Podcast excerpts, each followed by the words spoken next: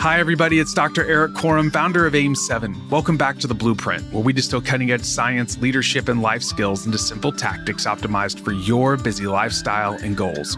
What enables high performers to break through to the next level? Henna Pryor, an award winning keynote speaker and workplace performance expert, reveals unorthodox insights on the downside of past accomplishments. Henna shares why the very qualities that led to your success can end up limiting you and holding you back from that next level in your career. Discover why you need to identify and remove hidden frictions hampering performance. Henna brings a wealth of experience coaching top performers at companies like Google and Johnson & Johnson. Her counterintuitive tactics will shake up your mindset on achievement. So let's get right to it. Let's lean in and learn from the best. Now, you believe that the very qualities that can lead to high performance, that can lead to your success, can actually be the same things that end up potentially holding you back. That was rattling around in my brain, and I had to understand this. Help me understand this more, and how can we avoid this pitfall? Yeah, this is my favorite thing to explore, especially when I'm in, you know, coaching sessions with clients is as you continue along in your career, as you progress, it becomes increasingly the case that your strengths, the thing that got the thing that made you kind of successful in the past, the thing that got you to where you are, in excess can become your weakness, right? Every gift has a shadow side. So, for example, early career, those who said yes to everything were the ones that found themselves lucky, right? They found themselves in opportunity. They created circumstances where they were able to try more things, take on new projects.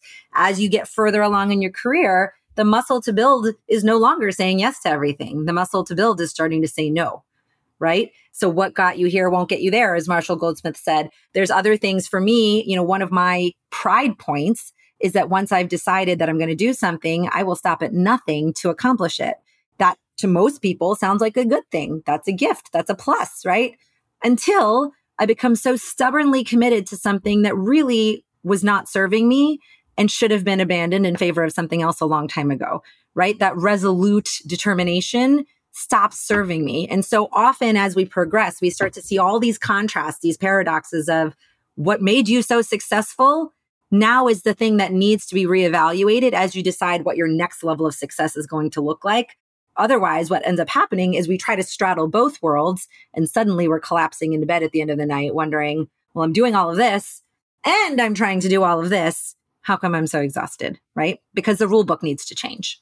Yeah, that's really, really astute observation. You know, Annie Duke.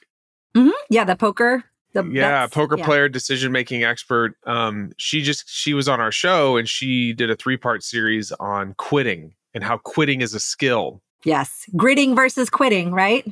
Yes, and how that's a bad idea to just keep pushing forward. And there's times in my life where I'm like, yeah, like being resolute is a good thing, but it's also like led you to destruction. So that's another part of building awareness and really being able to sometimes divorce yourself from the situation. Can I pull back and actually look, is this heading in the right direction? And then following your gut and saying, we're going to stop. And she actually says, don't say pivot, just say, I'm quitting. Stop. And right. we'll move. Yeah, we're going to move in another direction. Hey there, I want to pause for just a brief moment. You see, I've got a tiny confession and a short question. Are you one of those awesome folks reading my Friday newsletters? If not, I've got to tell you, you're missing out. Imagine this it's Friday afternoon, and you're just winding down for the weekend. You receive a short, digestible nugget of wisdom aimed to supercharge your mind, re energize your body, and boost your recovery. We're talking actionable tips you can start using right then and there in just less than 10 minutes. And trust me, I'm not sending generic advice. I'm also including handpicked links to tools and the latest research that has genuinely impacted my life.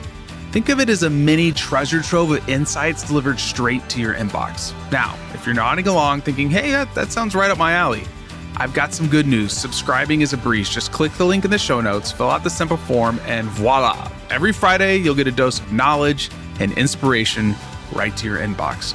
Join our community and let's make our lives healthier, one newsletter at a time.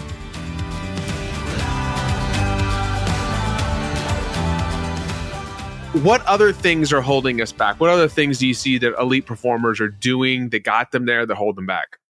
Yeah, I think you know there's a, a, thousand angles that we can take on this, but I'll try to name some of the the less popular. You know, awkwardness is one for sure. I think one of the other areas that I one of my second keynote that I give a lot is around. I refer to them as frictions, right? Oftentimes, as top performers, we get really hung up on the various types of fuel. So how can I, you know, be more effective in my job by being, you know, more persuasive or a stronger leader? Or let me add these skills, or let me, you know, um, bring this data to the meeting, right? We get very focused on a fuel based mindset, which is what can we add? I think one of the things that most people don't give nearly enough airtime or reflection time to is what frictions are standing in the way. So if you wanted to use a metaphor, you know, rather than tugging on the hot air balloon and just filling up the fire and the the fuel, what sandbags are still on the bottom? And so oftentimes this is the type of thing where in cultures right now, you know, just the great resignation, quiet quitting is still still part of the current conversation. And you see leaders saying, well, you know, we're adding casual Fridays and we're letting people work from home and we added this free mental health benefit to our benefits. And then you come to find out that they're still tolerating a whole world of stuff from a very toxic leader that is, you know, really the main issue.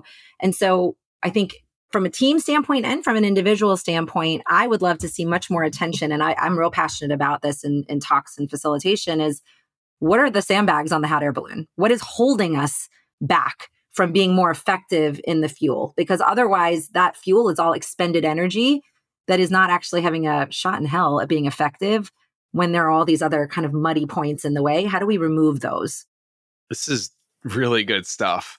Because when I was a coach, we would always talk about leaning into an athlete's strengths Mm-hmm. So instead of always like trying to find the weakness and fix the weakness, that could also that could like really screw up an athlete because sometimes they have these very weird idiosyncrasies that actually make like I worked with a sprinter who had some very awkward top end sprinting mechanics, but she was an Olympic gold medalist. So like are we going to change that?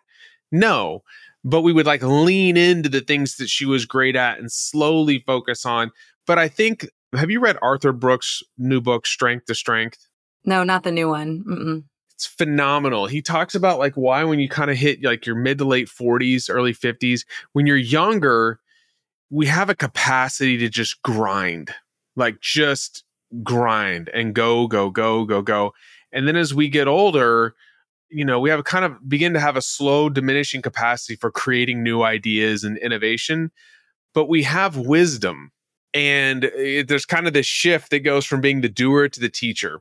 And I think that sometimes, especially at entrepreneurs or folks in business, they did, did, did, did, did. And maybe that's what's holding back the team. That could be the friction. Does that make sense? Yeah, it does. And I and I'll add to this. I think you know what you're pointing to is exactly right. And I think the layer that I point to a lot in my talks is sometimes the most powerful stuff is the the less obvious friction so uh, you know rather than just being in problem solving mode what i try to teach teams is to go into problem finding mode so let me give you a real concrete example right uh, a simple friction in your swim example is you know shave the hair off your legs right that's a friction it's going to make you a little yeah. bit faster now in the workplace what is a less obvious friction okay so an obvious friction is the toxic leader that's making people quit that's an obvious one What's a less obvious friction? So I just was recently working with a pharmaceutical company who uh, recently put onto their sales reps a fleet of electric cars. And there was some friction there. People were not used to driving electric cars. They were worried about charging and all this, right? So those are the surface frictions. We can all name those pretty quickly. But after we did a little bit of digging and excavating, what we came to find out was quite a few of the sales reps were mothers and single mothers. And what leaders were saying is, hey, when you're charging at the electric stop, just do your notes, your administrative on your computer. Mm. And what they were thinking was, sometimes when I'm charging in these electric vehicle charging locations, they're not in great neighborhoods. And as a woman, I can't have my head down working on my computer. I need to be looking around out my window, right? I need to be aware of my surroundings. So this was an example of an undiscovered friction, sort of problem finding that was at the heart of their performance, of their career satisfaction, of whether they would be happy long term in this organization. And so a lot of the work that I think we have opportunities to do as modern leaders and, you know, a, a lot of uh, culture improvement has to do with you know, stop playing it safe at the, the surface level frictions? How do we go a couple layers deeper and start discovering those unspoken problems? That's where the magic lives. That's where performance gets unlocked at an entirely new level. Thanks again for listening to the Blueprint Podcast. And I just want to take a moment and really thank you from the bottom of my heart. I appreciate you listening. I appreciate the encouragement, the questions, the comments, the pushback sometimes. It means the world to me. If there's any way I can serve you, please let me know. Reach out, eric at erikkorem.com.